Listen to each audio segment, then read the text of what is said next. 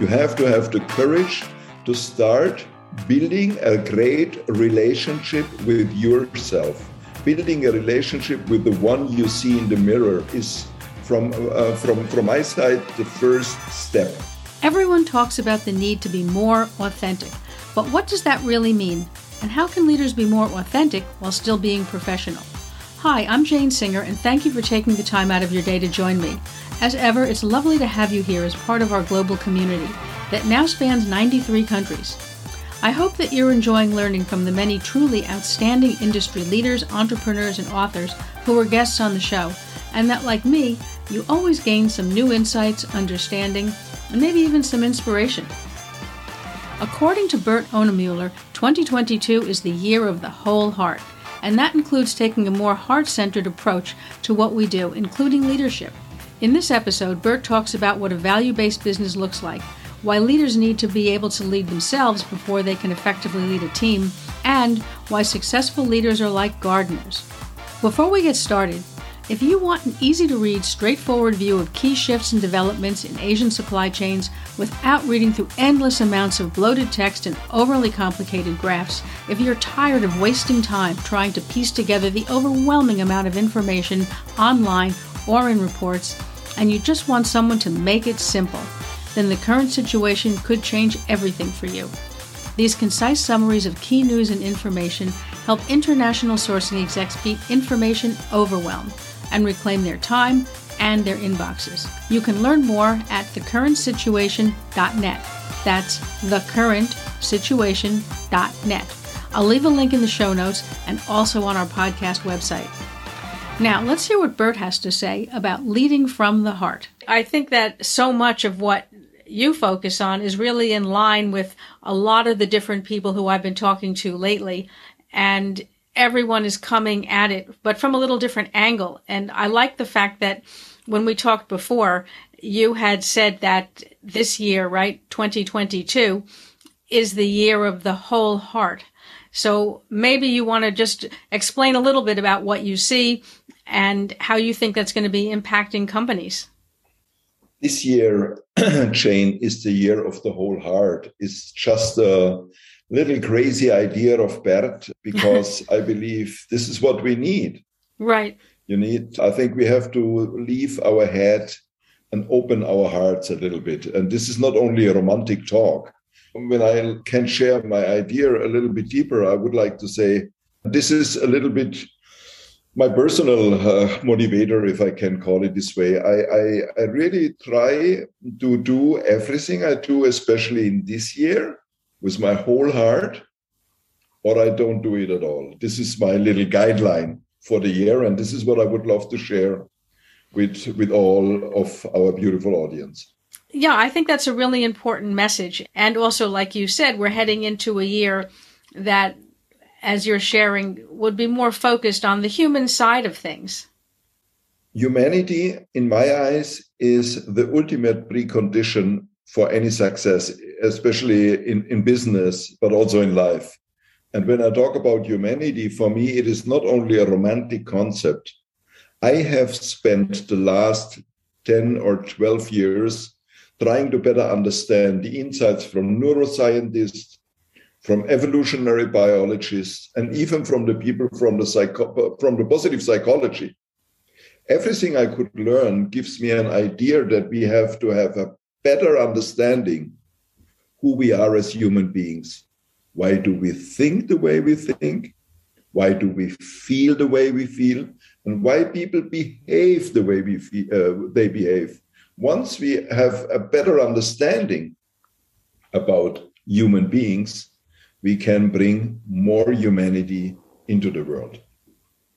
Yeah, I think that's a really important concept. And if you translate that into how you could apply that to business, I know you had touched upon what you refer to as a value based business. What would that look like? My big mission is the decade of humanity. And this is my approach mainly to the business world. The decade of humanity is a vision about a world where people really like what they do but even crazier, it's a vision about a world where companies, organizations become role models for the society. How can I become a role model if I'm not value based? Right. And I think this is what I see in business. We talk a lot about strategies, we talk a lot about challenges, opportunities, but what I really see in 90% of the cases when we have an issue in business, it's always culture. And culture is nothing else than values. We don't have a clear understanding about the values. You know, there is some something written on the wall, but do we live accordingly to our values? Right. Are the values clear between us, if I can say that within the management or within the team? How can a society exist, maintain, and, and develop itself if we don't have a clear understanding about the values? So I think the value based, the values, the roots is the most crucial and most essential part for future business success. I think that's such an important point because I think that in, in many cases, perhaps over the last decade or, or maybe even two decades, we've sort of strayed away, right, from those core values. So it's interesting to see that yourself, as well as many other thought leaders, are talking about the need to sort of return to these kind of basic values and and get back to that level of integrity and and what's our mission and how does that serve people. I, I think it's very interesting that you point that out. Um, you had you had talked in one of our previous conversations about what you call neuromarketing. How does that work? neuromarketing really is a combination between the word neuro and the word marketing, right? And this is my explanation. When I talk about neuro, I think it means getting or having a better understanding about human beings. Why do people behave different? You know, if you ask people, they they say i do this and i do that. But if you observe them how they really behave often we see there is uh, probably the opposite. And what what i think what we need is a better understanding once again of how uh, people make decisions. And marketing is our our science of doing business. Marketing means trying to have a better understanding of my potential customer and therefore, I believe neuromarketing can really deliver uh, beautiful new insights in order to better understand consumer decisions, for instance. Understanding that we are much more emotional creatures than rational beings. So we are much more feeling machines than thinking machines. And this is very relevant for marketing.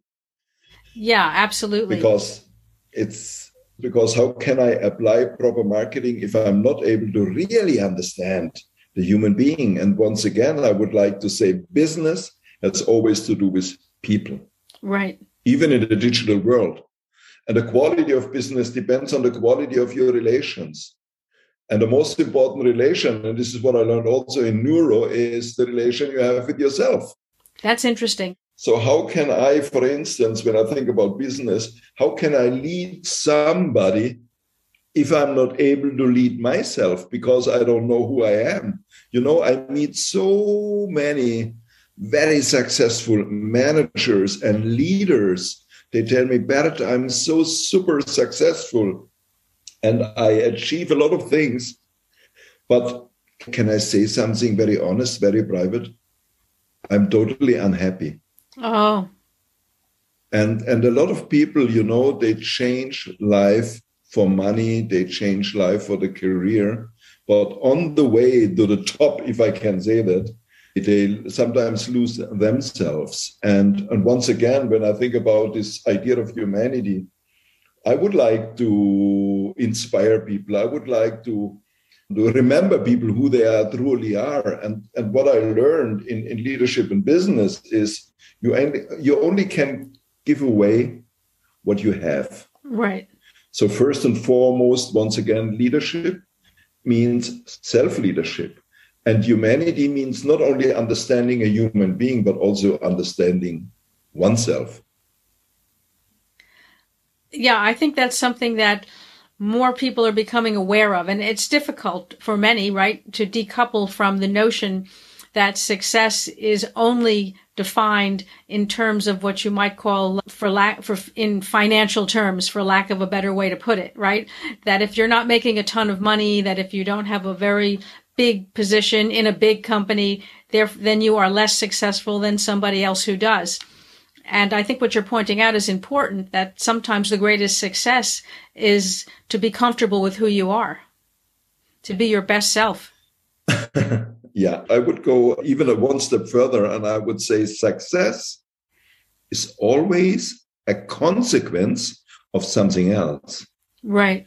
So uh, I think once you, uh, when I grew up in, in, in, the business world, you know, they, they, they told me, Bert, you have to be successful in order to be happy. Right. And I spent 40 years in doing that. And I became a, a, a quite successful entrepreneur and I made a lot of money. And, and, and I thought, now it's the time to be happy. But there was no happiness. There was no happiness. It's false. It's not true. I would make I would like to make a bold statement. The absolute precondition for success first you have to bring yourself into the right emotional state first you have to find out who you are What right. is your calling and then success will follow. But we don't believe that. And you know we didn't learn that. And i, I believe and this is what i learned from biologists everybody is somebody. Everybody is unique. Everybody has something nobody else has. And therefore i think it is damn time to wake up and to start the journey of self discovery and trust in, in oneself. And then everything unfolds in a very, how can I say that? In a very, uh, in a very harmonious way. Yeah. Leadership, in my eyes, is great leadership is like being a great gardener. You know, a great gardener has an idea what kind of garden do I want to have, and what do what do I have to do in order to make my plants grow. This is what I think what we need is different. And first of all, first and foremost, find out what kind of plant are you? What do you need to grow? Yeah, I think that's quite interesting. I mean, like you're saying, for so long, people have been educated to define success in other terms. And now to be able to step back and think about it from that point of view, more from a point of how do I feel fulfilled as a person? And then how can I turn around and work with the people who work for me and, and help them feel a bit more fulfilled is an interesting perspective. It's something that's quite new, but I, I think that it's something that's important to consider. Anybody in your team is somebody's daughter or somebody's son. Right. Obviously. But when they are in your team, these people are your children. Even if they have totally different socio-demographics, even if they are older or whatever. And, and ask yourself, what, what do children really need in order to grow? And everybody says, Children want to be seen. Children want to be loved. Children want to grow. Children want to be heard, etc., etc. And exactly the same expectations have the people in your team, your business children. And this is something which is also probably a little bit strange when we talk about, uh, you know, it, I was overwhelmed as a young entrepreneur with the fact that my team has expectations on on myself which i couldn't handle because i didn't understand it's not it's not only the salary it's these other emotional needs which have to be fulfilled yes. in order to unlock the potential of the team and the individuals. Yeah i think that's quite important and i'm not sure that people who are in leadership roles have the have the training right? I mean i think it's something that's relatively new to be training people to lead from that point of view. I agree again. This comparison, I, I didn't get a manual how to become a good father, and I did not get a manual how to become a good leader. We did it with all our best intentions, but uh, sometimes uh, we don't know what, what, what's really going on. And therefore, I say it makes a lot of sense to think about this idea of humanity. A better, we need to have a better understanding about us as human beings. What do we really need? Why do we behave the way we behave? We have to become aware about that We talk a lot about mindset, but I would like to add the mindset is not sufficient. What we need is not only a great mindset, what we need is a great heart set. And this is what I call leadership from the heart. It's not once again a romantic idea. Now, if if people are running a business and they're saying, "Gee, I think what Bert's saying makes a lot of sense. I understand the concept, I embrace the concept, but now I need an action plan." What would be step 1? if it would be a sales, uh, if I could make a little bit of an advertisement, I would say it's very easy. Just read a book, Lead, Speak, Inspire from Bert Ohnemueller, and you have a clear manual what to do. But I, I don't want to sell anything. What I want to say is you have to have the courage to start with the woman or with the man in the mirror. You have to have the courage to start building a great relationship with yourself. Building a relationship with the one you see in the mirror is from uh, from from my side the first step once you can do that and this is very very challenging it needs a lot of courage once you do that you become automatically a leader not by your role not by hierarchy but by your behavior people would follow you because they can feel your authenticity. They can feel that you really walk your talk, that you are congruent with what you say and how you behave. So, this is what I would recommend the journey to oneself. In order to, if you want to deliver anything to anybody, you have to have it. And therefore, you have to deliver it to yourself first. And this has nothing to do with egoism or egocentric, being egocentric. It is necessary. You have to be fulfilled in order to fulfill. You have to be inspired in order to inspire. This is my little proposal. Yeah, I think that it's an interesting way to look at it. And you're right. But I think that for a lot of people, they don't know where to start because a lot of things sound interesting, but it's so difficult to understand how to get going on it. We need that roadmap perhaps for people to, at least for the initial people to start to blaze that trail. So if people are interested in getting in touch with you, how can they find you? My name is not very very common. I would say you can you can find me within all social media on on my website. It's a bilingual website bmo.de and and uh, you will find me on LinkedIn and all the channels. I, I like to say without a goal, without a goal, every path might be the right one. So first of all, ask yourself, where do I want to go? And mainly ask yourself, why do you want to go? Why? What is my purpose? What is what makes me really excited? When you want to have a manual i would say there is an easy there is a, something which sounds very easy. There is a navigational tool which is delivered by birth without extra cost. It's called eps your emotional positioning system will guide you to your success to your destiny, to your calling. And the, the compass of your EPS is not based on geographics, it works on the factor of joy. And Bert would like to say that where your joy is, and this is very, very individual, obviously, where the joy is, there is the truth. And behind the truth lies the success. This is what you have to do for sure. So start little steps.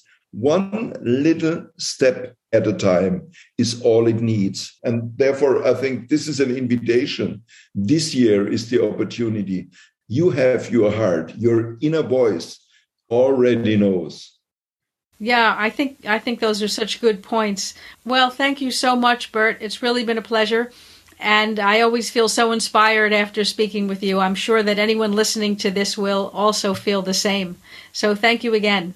Thank you, Jane. If you enjoyed this podcast, be sure to subscribe on your favorite podcast platform so you never miss an episode. And if you're feeling overwhelmed by the amount of industry information being dumped onto your desk or into your inbox, then take a look at the current situation, where supply chain execs get only the news they really need, summarized, so that they can reclaim their time and their inboxes. You can learn more at thecurrentsituation.net. That's thecurrentsituation.net. Before you go, don't forget to check out A Seat at the Table's website. You'll find all of the previous podcast episodes, other useful information, as well as how to contact us. You can find it at seatpodcast.net. I'll put links to this and all of the above in the show notes. That's all for now. I'm Jane Singer, and I'll see you in the next podcast episode.